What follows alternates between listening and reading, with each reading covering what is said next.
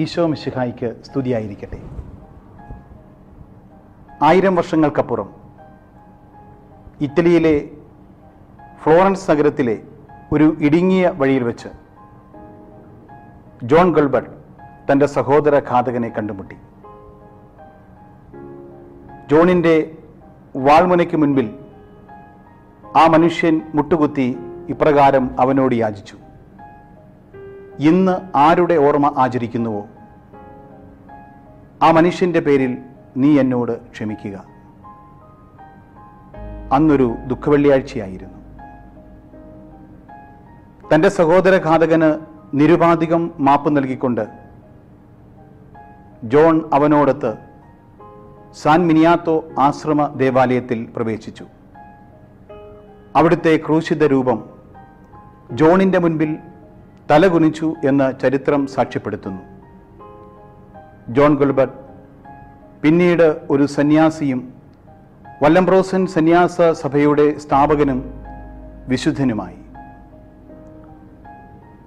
ഓരോ നോമ്പുകാലവും നമ്മെ ഒത്തിരിയേറെ സന്തോഷത്തോടുകൂടി ക്ഷണിക്കുന്നത് ക്ഷമിക്കുന്ന സ്നേഹത്തിൽ ജീവിക്കുവാനാണ്.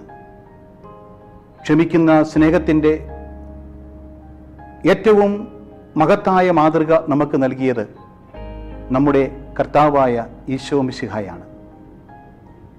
പ്രിയപ്പെട്ടവരെ നമ്മുടെ അനുദിന ജീവിതത്തിൽ മറ്റുള്ളവരോട് ക്ഷമിക്കുവാൻ നമുക്ക് സാധിക്കാറുണ്ടോ? ഞാൻ എല്ലാം പുറത്തു എന്നാൽ എല്ലാം മറന്നിട്ടില്ല എന്ന് ആണയിടുകയും ആത്മഗതം ചെയ്യുകയും ചെയ്യുന്നവരല്ലേ നാം ഓരോരുത്തരും. ഈ നോമ്പ് കാലത്തിൽ മറ്റുള്ളവരോട് ക്ഷമിക്കുവാൻ അവരെ നമ്മോട് ചേർത്ത് പിടിക്കുവാൻ നമുക്ക് സാധിക്കുമ്പോഴാണ് നോമ്പുകാലം ഫലദായകമാവുക. ആ ഒരു കൃപാവരത്തിനായിട്ട് നമുക്ക് യാചിക്കുകയും പ്രാർത്ഥിക്കുകയും ചെയ്യാം. ഈ നോമ്പുകാലം ക്ഷമയുടെ നോമ്പുകാലമാകുവാൻ മറ്റുള്ളവരോടുള്ള നമ്മുടെ മനോഭാവത്തിൽ മാറ്റങ്ങൾ ഉണ്ടാകുവാനുള്ള ഒരു നോമ്പുകാലമാകുവാൻ നമുക്ക് പ്രാർത്ഥിക്കാം. ദൈവം നിങ്ങളെ അനുഗ്രഹിക്കട്ടെ.